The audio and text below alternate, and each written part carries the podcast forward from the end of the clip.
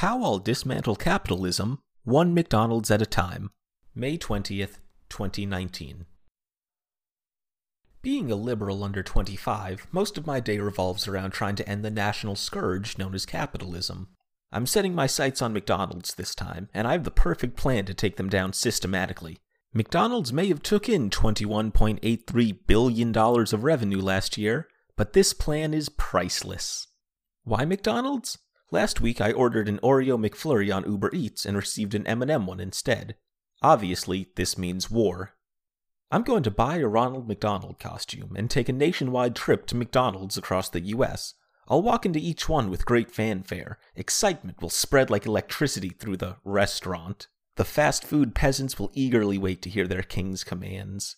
Speaking boisterously, I'll inform the crowd of how lucky they are, how graced they are in my presence, and how happy they'll soon be. I'll tell every customer in the building that they've won free food for life at any location at any time. Next, I come behind the McCounter. Each staff member gets a McRaise and a whopping McBonus of $1,000 each. I'll lean and grandly McWhisper that corporate sent me, and a representative would be in soon. Then, just as fast as I entered, I leave, preferably into a red and yellow splattered Volkswagen Beetle. I continue on my merry way to the next. As I spread and conquer each establishment, people will hear tell of my existence. The businesses themselves will have no way to know when I'm coming, during my announcements to the staff, I cut the phone wires. This isn't just an absurd plan, it's a very well thought out absurd plan. The reputation of McDonald's will crash like a lead Zeppelin.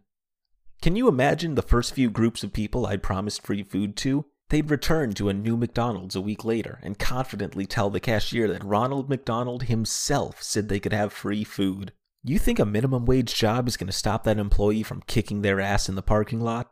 No employee promised a raise and bonus would keep working there after those get denied. Regrettably, this plan may hurt the employees, but to make an omelet, you have to break a few legs. These combined catastrophes will be enough to make sure no average consumer will ever go to one again. The more dedicated daily eaters will keep going, but that's not a problem with a long lifespan anyway. As the stores close exponentially, I unflinchingly continue my pilgrimage to the remaining few. The cycle repeats and I am its catalyst. Lawlessness reigns in the remaining burger joints. Duels over the frappe machine become a leading cause of death. Children are born into a dark world that will never be free of this hideous chicken nuggety war. I am the alpha and omega of fast food. I am its liberator, the god of affordable yet tasty meals. I am the fire.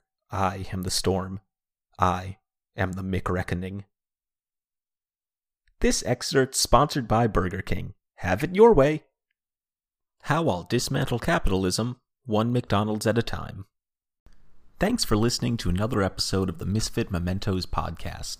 If you like the show, consider subscribing to Misfit Mementos on Patreon for inside looks and extra content. Patreon is a great way to support independent creators directly. Check it out.